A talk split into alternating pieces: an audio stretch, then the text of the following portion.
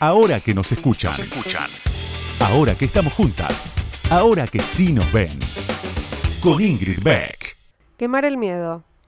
Nosotras hemos sido abandonadas por nuestro padre. Nosotras hemos sido abandonadas por nuestra madre, incluso viviendo con ella. Nosotras crecimos solas porque nuestra mamá tuvo que hacerse cargo de más de un rol. Nosotras somos hijas de un padre que violentó a nuestra madre.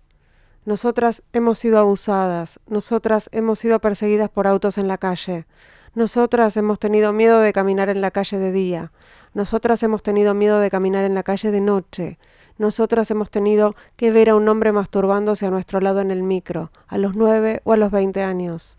Nosotras hemos sido violadas, nosotras hemos sido invisibilizadas, nosotras hemos recibido menos sueldo por el mismo trabajo que un hombre, nosotras hemos tenido que escuchar cómo un hombre nos explica, de manera condescendiente, algo que ya sabemos. Nosotras hemos visto cómo nuestras ideas son escuchadas solo a través de la voz de un hombre.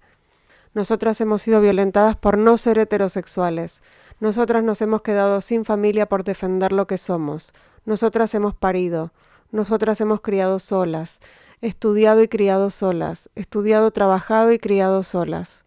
Nosotras hemos abortado de manera ilegal e indigna. Nosotras hemos acompañado a nuestras amigas en sus abortos.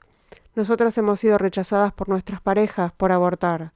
Nosotras hemos sido golpeadas en la calle por una expareja. Nosotras hemos recibido violencia económica. Nosotras hemos recibido violencia obstétrica. Nosotras hemos recibido violencia sexoafectiva. Nosotras tenemos tres jornadas laborales. Nosotras hemos sido inmigrantes ilegales. Nosotras hemos sido hijas de refugiadas y refugiados políticos. Nosotras hemos nacido y crecido en el exilio. Nosotras elegimos el arte como resistencia. Nosotras hemos sido perseguidas y violentadas por decir lo que pensamos. Nosotras nos cuidamos entre nosotras. Sabemos que en parte hemos tenido la suerte y los privilegios que otras y otras no, porque estamos vivas. Nosotras nos negamos a seguir siendo cómplices de todo tipo de violencia, opresión e injusticia patriarcal, la misma que expondremos ante ti en este libro. También leerás la vulnerabilidad impregnada en estos relatos, relatos de fuego que componen nuestras vidas. La vida es injusta de este lado de la vereda, pero aprender a exponer y denunciar tus inquietudes a través del arte es conectar profundamente con las emociones, tanto positivas como negativas, y en articulación con las ideas. Trabajar con las emociones es un regalo subversivo para el mundo. La subversión sumergida en belleza es revolución. Colectivo Las Tesis, de quemar el miedo, un manifiesto, editado por Planeta. Ahora que nos escuchan, una marea verde de sonido. Con Ingrid Beck.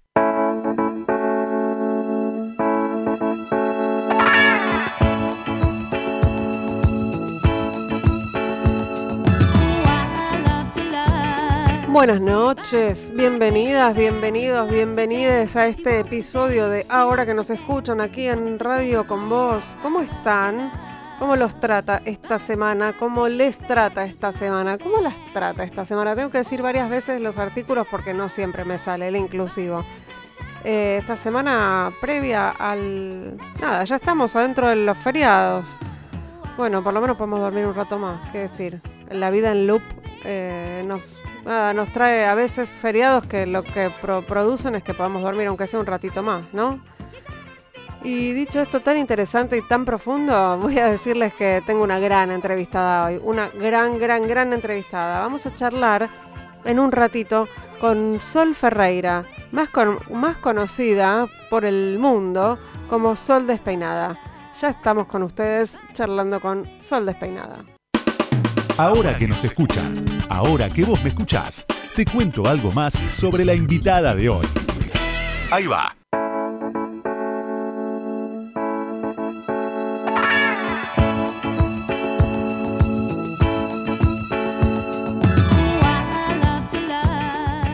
Sol Ferreira es más conocida en el mundo virtual como Sol Despeinada. Es médica, es docente de medicina de la Universidad de Buenos Aires, se hizo viral en las redes por divulgar sus conocimientos y opiniones sobre derechos sexuales y reproductivos, sobre todo. Tiene una columna en el programa Lo Intempestivo que conducen Luciana Pecker y Darío Steinschreiber en Nacional Rock. Eh, el amor a la medicina, dicen algunos archivos, comenzó a gestarse en ella desde que era muy chica cuando a su abuela le regaló una valijita de Juliana Doctora. Eh, otro de los disparadores que impulsó su pasión fue el respeto y amor que inspiraba ante todos los vecinos un traumatólogo también del barrio de su abuela. Fue oradora en las charlas TEDx UBA. Su charla fue abordada de manera motivacional para tratar de que los estudiantes no se sientan soles en su lucha académica. Tiene muchos, muchos seguidores en Twitter e Instagram. Entre, entre las dos redes tiene más o menos 400.000. Pero su alcance masivo eh, empezó cuando, eh, cuando decidió hablar sobre aborto. Bajo la consigna Información es Poder, Sol trabaja, informa y abre el espacio para que las mujeres cuenten sus experiencias y sanen colectivamente. Bueno, por esto también le cerraron la cuenta varias veces. Su biografía en Twitter dice, médica y docente, Facultad de Medicina de la UBA, feminista, Filonews y lo intempestivo, ahí es donde trabaja. Quería ser astronauta, dice Sol, birra negra. Cierra así su biografía de, de Twitter. Bienvenida, Sol Ferreira, soy despeinada ahora que nos escuchan. ¿Cómo estás? Hola Ingrid, ¿cómo te va? Ahora ya estoy, ya estoy sonriendo. ya te escucho y ya estoy sonriendo. Yo también, eh, bien, bien. Yo también quería ser astronauta. Ok, ok, bien. ¿Qué, pasó? ¿Qué pasó con ese? No, terminé siendo periodista, que imagínate que mm, podría escribir sobre astronautas, qué sé yo, pero no lo descarto, ¿no? Capaz que algún día, o vos decís que ya fue. Yo, yo creo, cuando, tenía, cuando era adolescente me puse a averiguar eh, cómo entrar a la NASA, esas cuestiones. Eh, eh, cuando yo era adolescente usábamos la enciclopedia en carta, ¿no? Hay que decirlo. Claro. Este, no, había, no había tanto de Google y eso. había averiguado, y bueno, es una carrera muy larga donde hay que tener como una formación física, bueno, hay una serie de cuestiones relacionadas a eso, que en mi caso yo no creo que califique para eso ya, no sé vos, pero yo creo que ya, ya se me fue el tren. igual vos sos joven, porque la enciclopedia en carta venía con CDs. claro. Bueno, yo, No, eh, yo no, no, existía el CD cuando yo iba, cuando yo estudiaba, así que tenemos ahí un, hay un, gap generacional importante. Está bien, está bien, está bien, está bien. Sol, vamos a empezar esta, este programa escuchando un audio tuyo de la charla TED que diste en 2018 eh, y quiero después que me cuentes cómo sigue esta historia. Bien. Es la historia de un campesino y su burro, en la que el burro muere y el campesino usaba ese burro para trasladar la mercadería para poder vivir. Cuando el burro muere, no le queda otra opción al campesino que buscar un nuevo burro. En la búsqueda encontró uno, uno que no valía absolutamente nada, uno que no se movía. ¿Para qué querría alguien un burro que no se mueve, no? Pero él lo vio y dijo, por un par de monedas me van a dar este burro. Cuando ya era suyo, lo acarició y lo alimentó.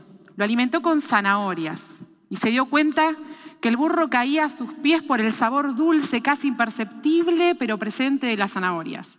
Agarró la zanahoria, le puso un hilo, le ató un palo. Se subió arriba del burro y le puso la zanahoria a centímetros de su nariz. Y el burro empezó a caminar. Y sin invertir más de cinco zanahorias, llegó hasta donde él quería y más todavía. ¿Y cómo sigue la historia del burro y la zanahoria y todo eso? La historia quedó un poco ahí, digamos. En, verdad, como vos muy bien decías, esto fue en 2018, quizás eh, hoy si tuviera que dar la misma charla, no sería una charla tan especista.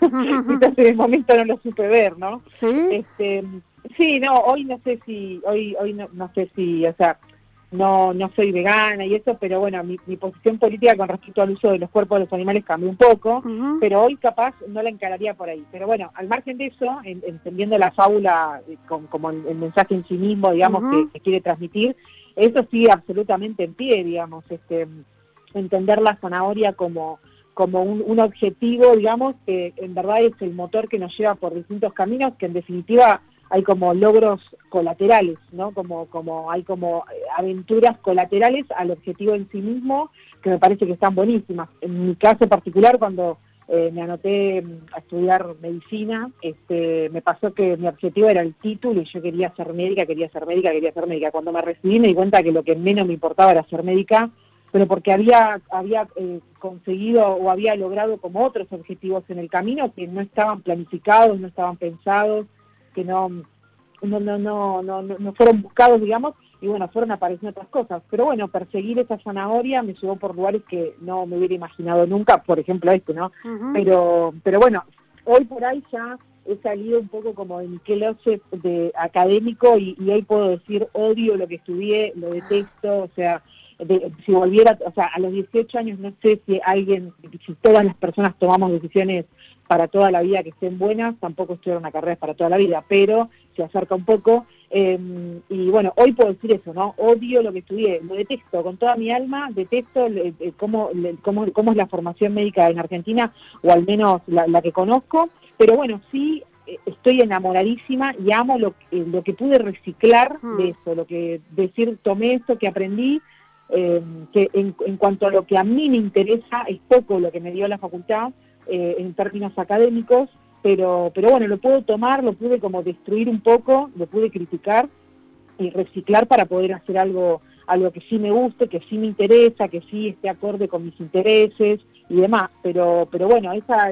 sin embargo, igual eh, agradecida, digo, me sirvió para estar donde estoy hoy, donde estoy hoy, así que todo bien, pero, pero bueno, ya no, no, no, no tengo como, no romantizo la medicina como por ahí lo podía hacer a los 18, 19.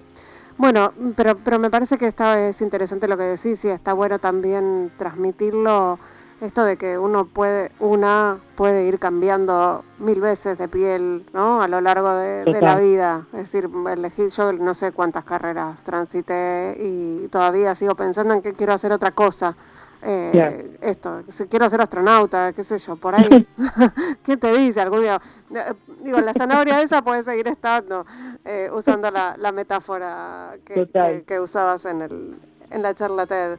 Eh, vamos a escuchar un, fragmento de un audio en donde, bueno, nos vamos a enterar, para, para las, las y los y les que no lo saben, cómo surge Sol Despeinada un día estaba en mi cama y me puse a mirar Twitter, a pavear. Estaba como en el auge el debate sobre el aborto en el 2018, verano del 2018, y me parecía que la gente no entendía algo muy básico, que era el lema de la campaña. Y dije, bueno, lo voy a explicar. Yo no sabía ni lo que era un hilo, con eso te digo todo. Me acuerdo que la gente dijo, no, porque tu hilo, ¿qué hilo? No sé lo que es. Para mí puse un tweet abajo del otro y ya. Ese tweet se hizo viral y bueno, a partir de ahí, sin darme cuenta, todos los días un poquito más empezaba por ahí ya a escribir otras cosas y demás, siempre más o menos en la misma línea ¿no? Con alguna perspectiva de género o esas cuestiones y a partir de ahí, bueno, surge.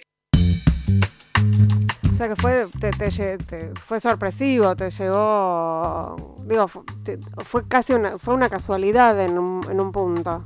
Absolutamente, sí, sí, sí, este, fue así tal cual, ¿eh? o sea, no, no hubo ninguna otra magia, no hubo ninguna intención, digamos, eh, detrás de eso. Eh, me acuerdo que te digo, dejé el celular, escribí eso, dejé el celular, me fui a bañar, volví, el celular estaba colgado directamente, o sea, estaba enlentecido de las notificaciones porque se había hecho viral el, el tweet. Y bueno, y después de ahí este, pensé como, bueno, quizás este, esto, esto, este aspecto mío de la docencia y, y, y bueno, hay una serie de cuestiones y que bueno, quizás em, de repente por ahí sirve, de repente por ahí eh, interesa la forma en la que lo puedo llegar a redactar. En ese momento pensaba eso. Mm. Y ahí, bueno, me, tiré el lance y, agarré el viaje, digamos, por ahí, porque bueno, era una temática que es una temática que me interesa y en ese momento me interesaba mucho y en el 2018 estaba todo prendido fuego en relación a, esa lucha que, bueno, vos también obviamente conoces muy bien y, que protagonizaste también este, con otro grupo de mujeres visibles y demás. Eh, así que, digamos, no me dejarás mentir, era una época de mucha demanda de, datos. sí. Sí, absolutamente. Entonces todo el tiempo había como una demanda, ¿viste? Como una sed de, bueno, queremos datos, queremos una explicación, queremos un argumento, ¿viste? Todo el tiempo, todo el tiempo, así que bueno, como que de repente me, encontré ahí en, ese, en esa especie de, círculo de, demanda y, bueno, y entré ahí y de repente, bueno, empezaron los seguidores, empezaron, qué sé yo, una serie de cosas. Pero digo, este, a veces justo ayer estaba en, una, en, una charla y, surgió algo que comenté Em, que, lo, que lo voy a repetir, que es que la gente suele pensar que son los seguidores quienes eligen a, su influencer, a su, no sé, a la persona que siguen. Y en realidad creo que es al revés. O sea, el influencer o, esta personalidad o este personaje es el que elige, eh, digamos, sus seguidores porque para mí sería mucho más fácil hablar de medicina y salud sin perspectiva de género, seguramente le caería mejor a, un grupo de personas mucho más amplio o, le caería mejor o tendría mucho más seguidores, digo. Pero bueno, cuando uno cuando una decide como focalizarse en un punto y encima tomar una posición política, como así creo que es, como, como creo que es el feminismo, que es una posición política, eh, eso se polariza y bueno, de alguna forma uno elige como a qué tipo de personas se va a dirigir o con qué tipo de personas va a empatizar desde la comunicación y bueno, así fue como fue surgiendo, pero sí, es como decir, fue ¿viste? una especie de, casualidad, digamos. La verdad que yo no tenía ni pensado capaz de dedicarme a esto y hoy, bueno, hoy me encanta, pero bueno, fue así como se fueron dando las cosas. Sí, yo me acuerdo de ese momento, además, que nos empezamos a pasar tu hilo entre grupos. Ah, mirá, mirá lo que pone esta mina, mirá, es médica, mirá. Y te vimos crecer, sol despeinada. era así de chiquita, sí, fue hace muy poquito además, la verdad. O sea, pasa que pasaron muchísimas cosas en el medio, pero la verdad es que, fue, fue hace bastante poco tiempo. Eh, tenemos que, vamos a ir a escuchar una canción, vamos a escuchar a Beyoncé, que viene muy, muy bien para este momento, y enseguida seguimos charlando. Estamos aquí en Aura, que nos escuchan en Radio con Vos, conversando con Sol Ferreira, más conocida como Sol Despeinada.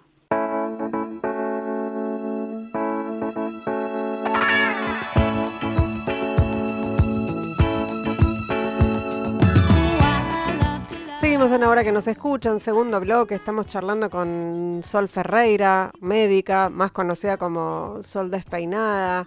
¿Estabas especializada en derechos sexuales y reproductivos, en salud sexual, o fue algo, o digamos, apareció esa posibilidad y, ahí fuiste atrás de eso? Claro, sí, en realidad apareció como esa posibilidad y fui atrás de eso, tal cual. Este, sí, sí, cuando yo eh, me recibí, digamos, en, general cuando, cuando te recibís de médica, tu título es médica de la UBA, digamos, mm. eh, vos ahí uno elige una especialidad, que puede ser eh, que de repente no sé, una residencia, una concurrencia, un posgrado, bueno, algo como para ir por ahí. Y bueno, yo en el, en el medio empecé a trabajar en un centro de diagnóstico por imágenes, nada que ver con todo esto. Y bueno, cuando empecé este, como, como a usar mucho más las redes y demás como para expresar cosas, y hacer como comunicación, dije, bueno, la verdad que lo que realmente me mueve y me conmueve es salud sexual y reproductiva en el marco ¿no? de, la perspectiva de género y demás.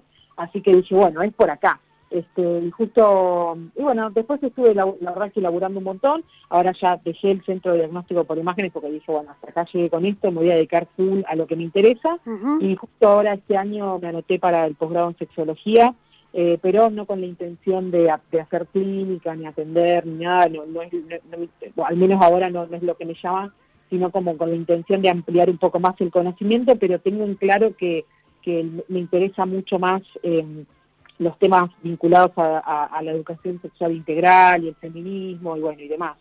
Eh, te, te, autopercibías feminista siempre? ¿Cuándo? No, yo, yo eh, o sea, mira, o sea, siempre algo me llamó la atención, no te voy a mentir, no me voy a hacer la, niña, la niña que entendió todo a los tres años de edad, no hmm. voy a hacer ese, no soy esa niña.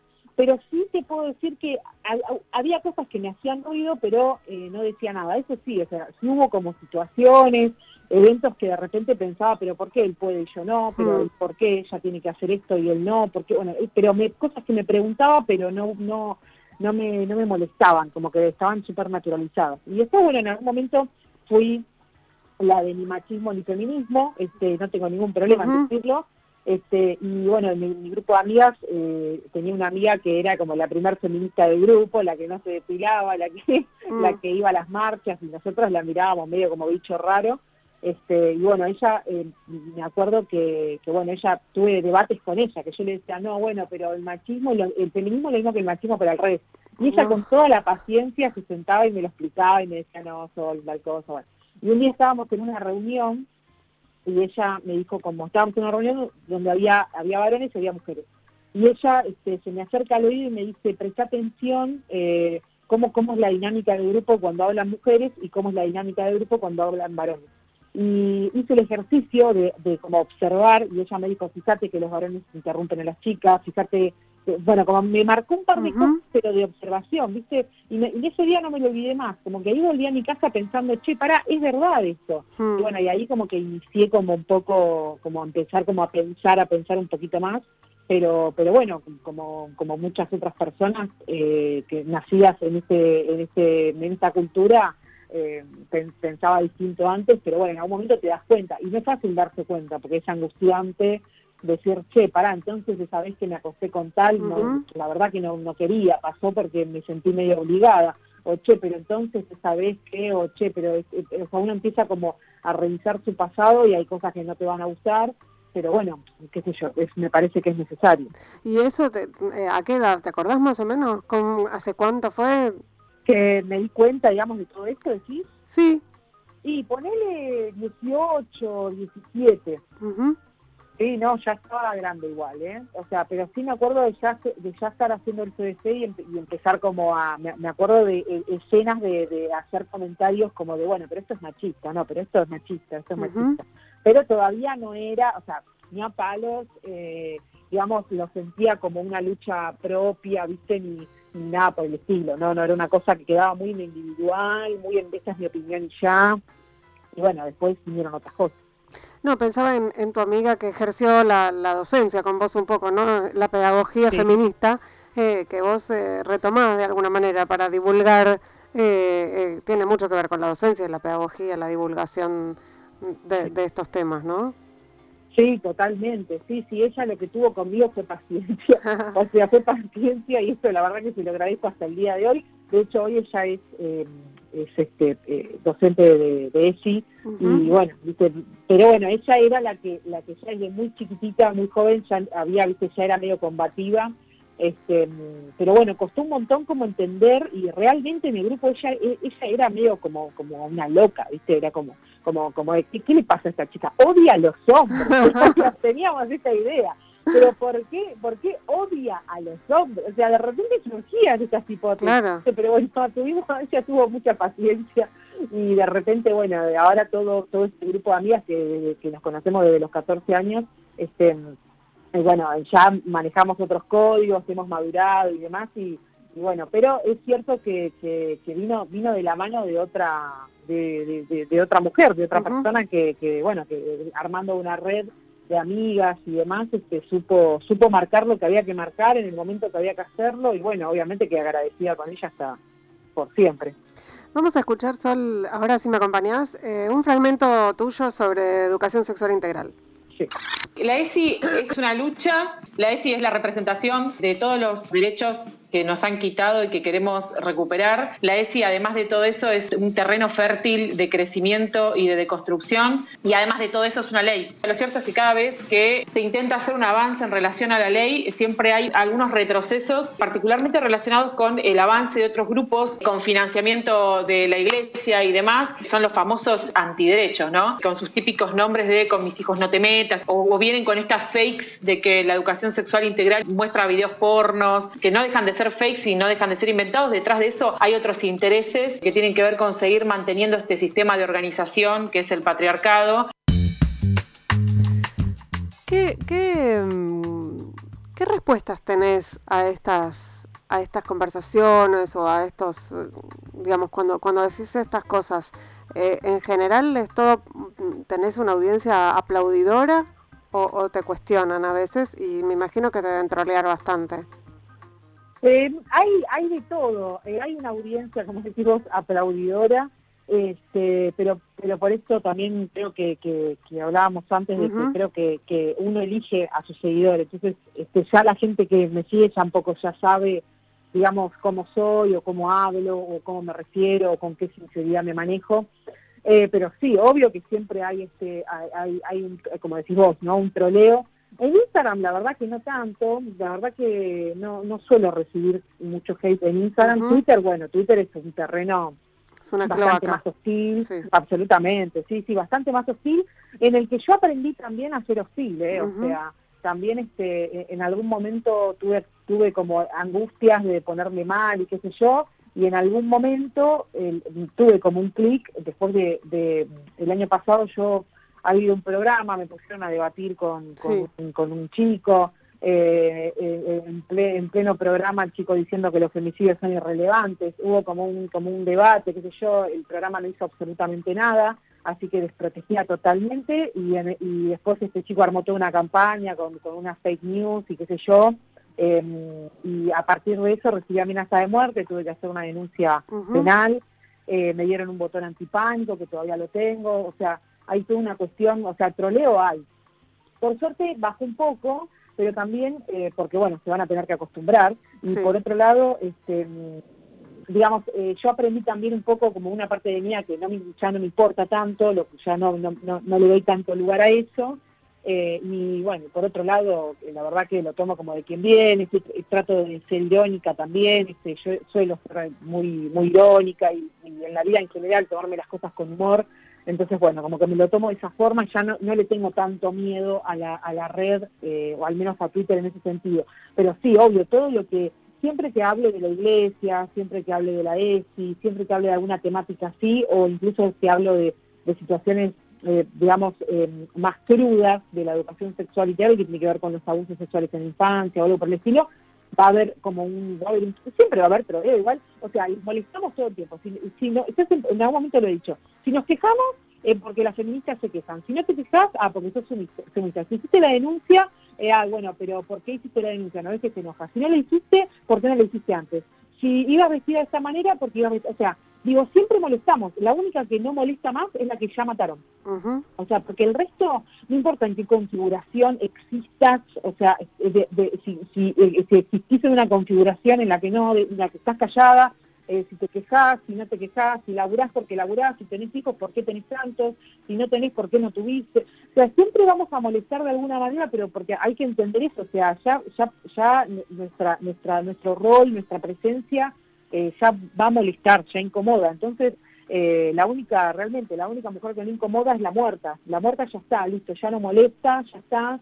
Este, y, todo el resto de las mujeres en cualquier tipo de configuración eh, van a estorbar. Y bueno, lo lamento, o sea, yo molesto, vos molestás, o sea, todos vamos a molestar, el feminismo nunca le va a quedar cómodo al machismo, o sea, en, un sistema patriarcal, mujeres, o sea, personas, cualquier tipo de persona, eh, militando el feminismo, obviamente que, que, vamos a caer mal, que va a molestar y que va a haber troleo. O sea, en este mundo, digamos, en general, sobre todo quizás eh, medios o varones con poder o lo que sea, a lo sumo te odian o te toleran digamos, pero, pero, pero hay un grupo muy reducido de personas que realmente van a decir, che, lo que haces está muy bueno, o sea, cuando digo reducido no digo dos o tres, entiendo que somos muchísimas, que somos eh, realmente millones. eso, estaba pensando en, que hay gente a la que no vamos a convencer nunca, eh, que son estos machitos o los que te amenazan, o, esta gente que lo único que le interesa es molestar eh, no estoy hablando de los femicidas, no estoy,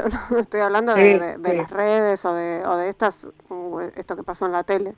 Em, pero después sí hay, hay una, unas audiencias, unas personas que, que son pasibles de ser convencidas o convencidos de alguna manera. No estoy hablando de convencerlos de, no sé, de, legalizar el aborto, porque además ya lo legalizamos, ole, eh, sino de, de, ejercer docencia en relación con estos temas que vos decís, ¿no? Bueno, del patriarcado, los, los, micromachismos, las violencias cotidianas, eh, todo eso que está naturalizado y que una toda vez que te haces feminista no podés dejar de ver, pero que hay mucha gente que no ve todavía, ¿no? Como hacer visibles esas cosas, yo creo que hay todavía una... Y se me ocurre que hay gente que te escucha y te ve también por eso, que se entera de cosas que no sabía, ¿no? Totalmente. Sí, no, no, sí, coincido con lo que decís, obvio, sí, sí, hay mucha gente, varones y mujeres, o sea que que, y todas las identidades este, que, que, que, sí, que quizás de repente por ahí escuchan algo, lo que sea, sí, yo creo que eh, al menos cuando intento hacer comunicación, eh, siempre, siempre tengo como algunas premisas, que la primera es que yo no quiero aparentar nada, la segunda es que, o sea, no quiero aparentar, o sea, lo que yo digo en redes sociales lo digo porque lo estoy pensando realmente y, y, no, no, no, no porque quiera aparentar o digo, bueno, es políticamente correcto que yo ahora diga tal cosa, no, si no lo pienso, no tengo ganas de decirlo, no lo digo. Eh, eso me parece fundamental. Después eh, también, digamos, creo que, la gente empatiza bastante con, mi cuenta y, con, conmigo y demás, pero porque también eh, uso mucho la ironía, pero porque la uso en la vida en general, o sea, porque yo soy así, o sea, la gente no sabe que soy así, eh, tomando una, cenando a la noche o caminando por la calle, o sea, soy exactamente igual, y este y también eh, porque cuando tengo que putear puteo y mm. cuando cuando no cuando quiero admirar a alguien admiro a esa persona públicamente como que no tengo viste posiciones así de de bueno soy una estrella viste como esta cosa muy muy así y también entiendo que soy una mujer hablando de sexualidad y habitualmente en, en esta área digamos de, de mujeres hablando de salud sexual y reproductiva hay mucho un estereotipo de que esa misma mujer está siendo sexualizada, ¿no? Como la típica de soy sexóloga y te hoy te voy a mostrar. Eh, hoy, hoy te voy a hablar sobre lubricación y aparezco yo prácticamente en tanga con, con, un, escote. Digo, como ese, ese estereotipo de mujer hablando de salud sexual y reproductiva, a mí la verdad que me pudrió, ya no va más, me queda vintage, llegaron hasta línea, mm. no corre más. Em, todavía sigue habiendo cuentas que, que, tienen como esta premisa, aunque sea inconsciente, que también va de la mano con el modelo médico hegemónico, que mm. me parece un bajón y, y además incluso también que, que, por ahí cuentas que hablan de salud sexual y reproductiva sin perspectiva de género, para mí lo mismo que no hacer nada. O sea, mm. repetir lo mismo que venimos haciendo hace un montón. Digamos, en, en áreas de salud, ponele que no sea salud sexual y reproductiva, pero en áreas de salud y comunicación, eh, es bastante común, o sea, lo más normal, normal refiriéndome a lo más frecuente, ¿no? Es que haya varones eh, canosos de traje con su corbata roja en el noticiero del mediodía, con su maqueta del corazón, señalando las coronarias con una virome, o con un, de los factores... O con un ambo, inclusive.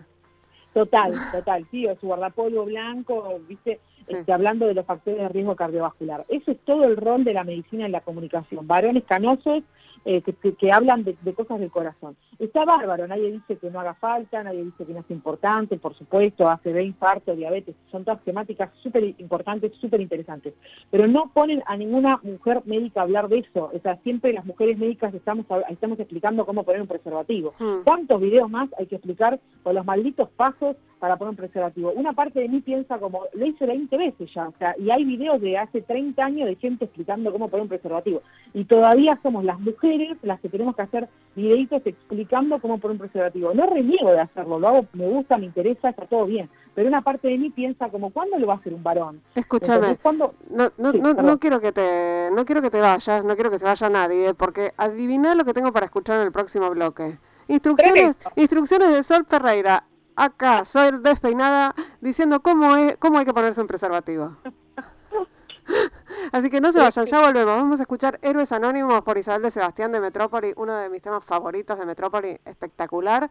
Y ya volvemos, seguimos charlando con Sol Despeinada, Sol Ferreira, eh, sobre, bueno, sobre todo esto que estamos hablando. Ahí volvemos. Ahora que nos escuchan, nos escuchan. Entrevistas a mujeres que hicieron, hacen y van a hacer historia. Con Ingrid Beck.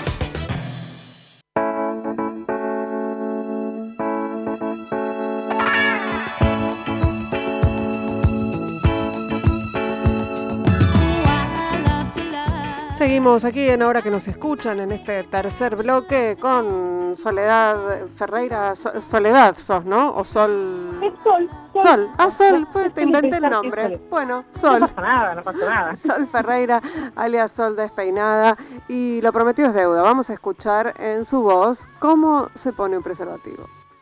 Hoy vamos a hablar de 5 excusas para evitar el uso del preservativo y no van más. Vamos con la primera, me la baja. Nada tiene que ver esto con el contacto con el látex, así que atención, quizás tenga que ver con los nervios relacionados al primer encuentro sexual que tengas con esa pareja. Vamos con la segunda, me aprieta. Hay de todos los talles, así que no te hagas el que estás fuera de la norma, porque no es así seguramente. Vamos con la tercera, no es necesario usarlo acá o afuera. Error gravísimo y terrible antes de la eyaculación existe un líquido que se llama líquido preseminal y contiene espermatozoides que están completamente dispuestos a salir a fecundar lo que sea. Vamos con la cuarta excusa. Son caros y los gratuitos del Estado son de mala calidad. Mentira. Los preservativos gratuitos están aprobados por la ANMAT y pasan por los mismos controles de calidad que cualquier otro preservativo. Vamos con la última. No siento nada. Si bien la sensibilidad es distinta, no es cierto que se pierda el placer sexual. Así que ya sabes, a la hora de tener una relación sexual necesitas dos cosas, el consentimiento de la otra persona y un preservativo.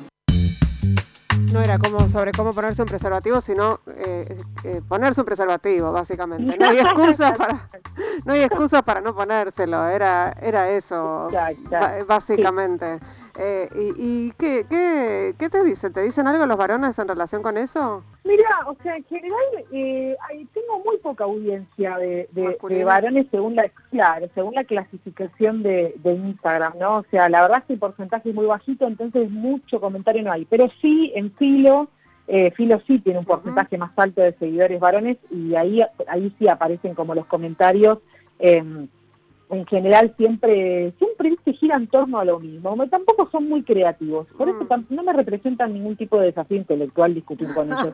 Pero porque, viste, como que la creatividad no es algo que, por ahí los caracteriza, o sea, siempre lo mismo, viste, que eh, si, si digo, che, escucha, usen preservativo, la respuesta es o gorda, o feminazi, o incogible, como que gira en torno a eso, viste, como que no hay mucha otra, como mucho, mucho otra, otra, como que en general, digamos, este, no se caracterizan por ser un gran desafío.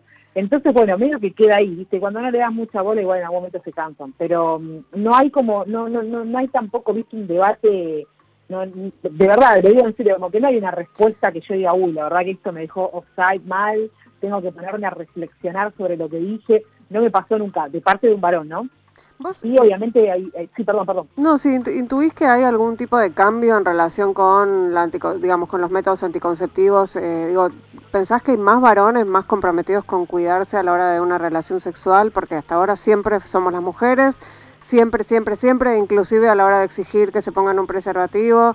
Eh, y, bueno, pensaba también en la diferencia que hay entre la cantidad de, vasectomías y la cantidad de ligaduras de trompas que hay, que es eh, de a miles a ni 100, ¿no? Por año. Sí, eh, sí, Es decir, ¿pensás que hay, se, podemos vislumbrar algún cambio en ese sentido? Pensando en tu audiencia, que es una audiencia de personas jóvenes sobre todo. Sí. Sí, sí, yo creo que sí, ¿eh? que, que hay un, cambio, pero porque bueno, obviamente eh, se está empezando como a hablar más, mucho más de eso y, también hay muchas, eh, muchas organizaciones también que, que hablan, digamos, que van más allá del uso del preservativo por el, por el mismísimo uso, sino que van más allá, bueno, hay organizaciones muy vinculadas eh, a los derechos de las personas de VIH positivas, que hacen como una lucha constante para promocionar el uso del preservativo. Bueno, hay políticas públicas que podrían mejorar, pero hay. Este, y bueno, yo creo que sí, obvio, que, vamos llegando a un punto en el que se empieza a hablar más de, más de eso y también incluso se empieza a poner un poco en duda también este va, en duda, se empieza a poner sobre la mesa, mejor dicho, qué pasa con los preservativos para vulvas, para sexo seguro entre personas con vulva, como qué, qué, pasa con, con, estas personas, ¿no? O sea, quedan a la deriva, como siempre, ¿no? Como la mayoría de las veces mm. cuando hablamos de cuerpos feminizados o cuerpos este, o mujeres o, cualquier persona que porte una vulva, digo, siempre queda a la deriva, ¿no? En cuanto a eso.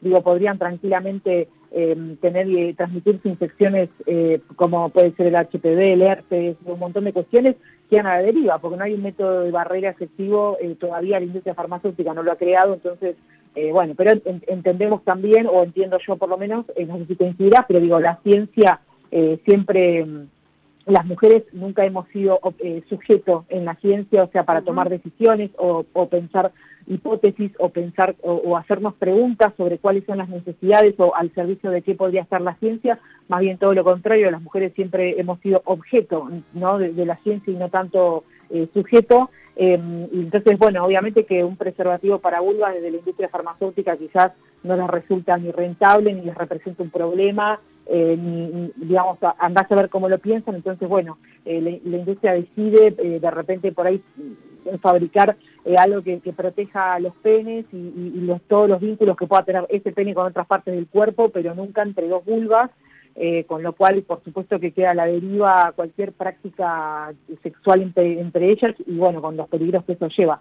Y de hecho también de la mano con esto ah, y, relacionado a esto de los métodos anticonceptivos y demás, sí creo que que está empezando a aumentar el número de vasectomías y demás, porque bueno, también hay más información y como sabemos de lo que no se habla no, existe, o sea, hay más gente y más personas hablando sobre, sobre esto. Creo que el debate sobre el aborto legal también eh, puso, puso, digamos, en boca de todos otras, otras temáticas colaterales, ¿no? Al derecho a decidir y a la autonomía de los cuerpos, como por ejemplo eh, esta. Entonces, bueno, los varones por ahí de repente se empezaron a enterar un poco más de, cuáles son otras posibilidades que tienen, entendiendo que eh, hoy por hoy, aprobados y demás, los, digamos, los varones o cualquier persona con pene tiene eh, a, su disposición dos métodos anticonceptivos, que son el preservativo y la vasectomía, y todo el resto que incluye los hormonales, son todos para, para, para, para mujeres o, digamos, o sea, con todo lo que eso implica, ¿no? Como entendiendo la hormona como un factor de crecimiento y la hormona como algo que evita el ciclo menstrual, que evita nuestro cuerpo para poder adaptarlo a las rutinas que queramos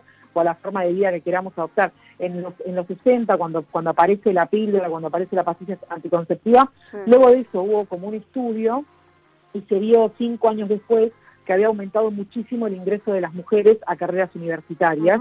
Y bueno, no es casual, ¿no? Digo, entonces, ¿cuál, digamos, ¿cuál es la ventaja de, poder decidir, eh, digamos, eh, tener autonomía sobre nuestros cuerpos y decidir cuándo maternar, cuándo no? Nadie se pelea con la maternidad, nadie se pelea con, los embarazos, ah, eh, digamos, nadie se pelea con eso. La pelea es contra la heteronorma, la pelea es contra lo, lo obligatorio, la pelea es contra el no poder decidir, ¿no? Entonces, em, estaría buenísimo que los varones también puedan decidir y decir, yo no quiero tener hijos, pero quiero seguir eh, que mi placer eh, sexual quede intacto, bueno, bárbaro, vasectomízate y cuando quieras tener hijos te haces una punción y te sacas espermatozoides y fecundas afuera. Listo, ya está. O sea, digo, hay un montón de, de, hay, hay soluciones y respuestas a un montón de preguntas y problemáticas.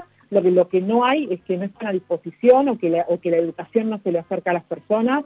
Y esa desinformación, por supuesto que es, eh, un poder en manos de de otros sistemas, otras instituciones, a, quienes más conservadoras, eh, a, las que no les conviene que esa información se sepa o, no, tienen interés en que los vínculos empiecen a desarrollarse de esa forma.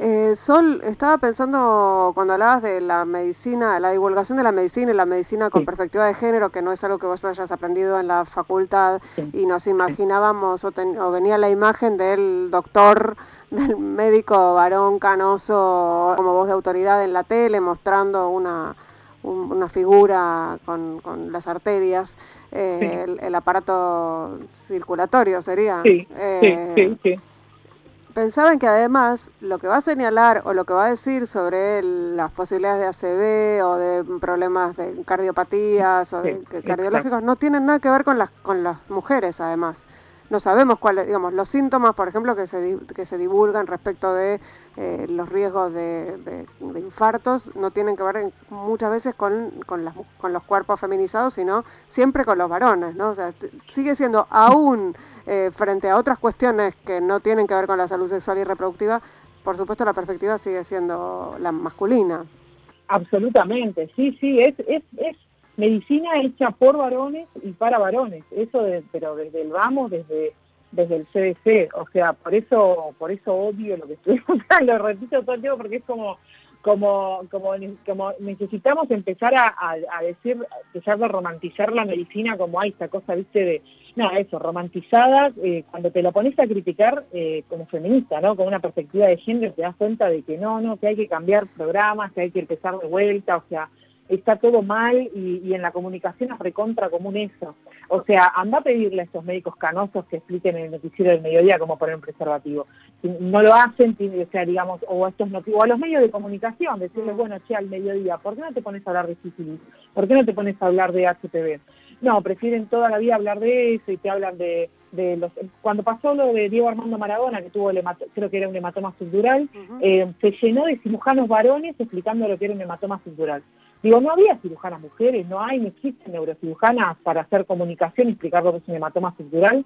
Me acuerdo que ese día me indigné, pero porque digo, se alimenta todo el tiempo. Sí, disculpa. no, y cuando pensás en, tu carrera y decís que odias lo que estudiaste, ¿te acordás así situaciones en las que en, las que te hayan dicho, digo, o que te hayan enseñado ya sé que casi todo sin perspectiva de género, pero alguna cosa así que te haya sorprendido, ¿cómo, puede ser que me estén enseñando esto de esta manera? Mira, mm, te diría que prácticamente todo, pero me acuerdo que, la cursada de urología era, era una cosa constante de chistes sobre penes y chistes sobre penes grandes y el pene era chico, si mm. tenían erección, era, era una especie de show de stand-up que íbamos a ver, un profesor que me da pena mandarlo al frente, pero me acuerdo todo, me, da pena, mira lo que te digo, pena. Pero realmente como que en un hospital muy reconocido, pero me acuerdo que me falta la cursada, o sea, me acuerdo de eso, era, era, era ir a, escuchar varones, porque no hubo una sola mujer que dé clase de uro, habla, haciendo chistes porque se sentía mil porque estaba hablando de,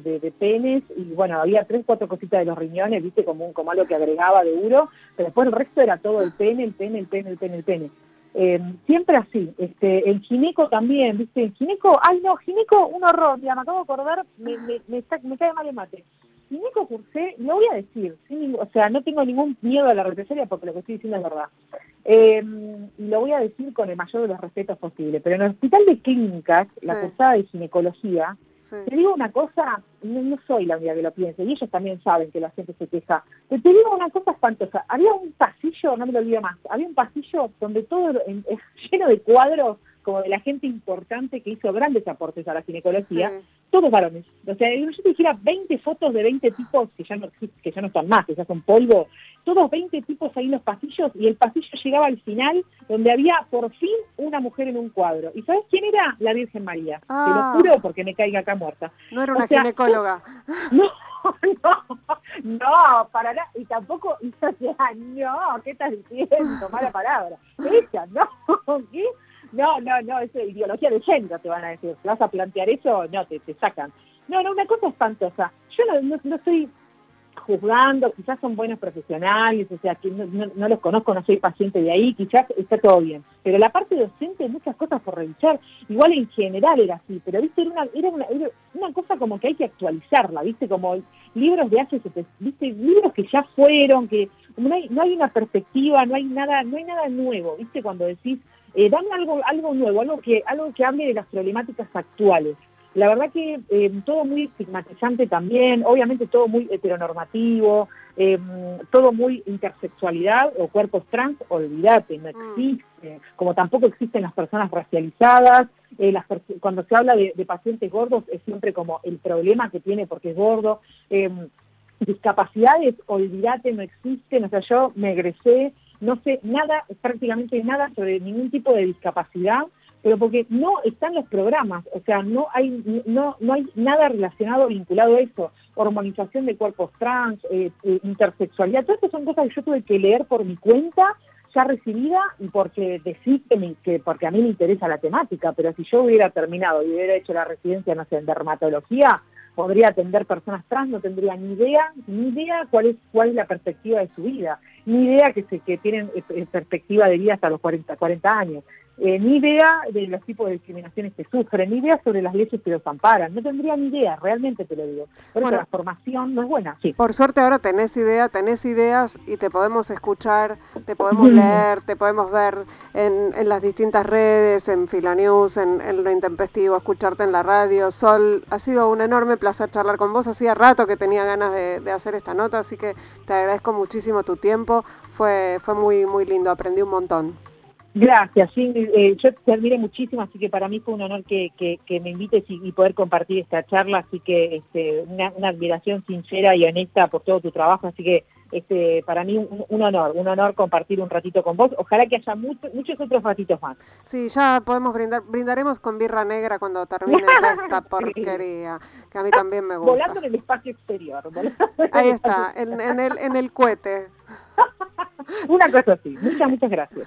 Un abrazo. Estuvimos charlando con Sol Ferreira, Sol Despeinada, aquí en Ahora que nos escuchan y nos despedimos escuchando a Claudia Puyó y contándoles que este equipo hermoso está compuesto por el señor Lucas Rodríguez Perea en la operación técnica, Sergio Cirigliano en la musicalización, Laura Petraca en las redes y Mariana Boca en la producción. Nos reencontramos el próximo miércoles a la medianoche acá en Radio Con Vos. Chao.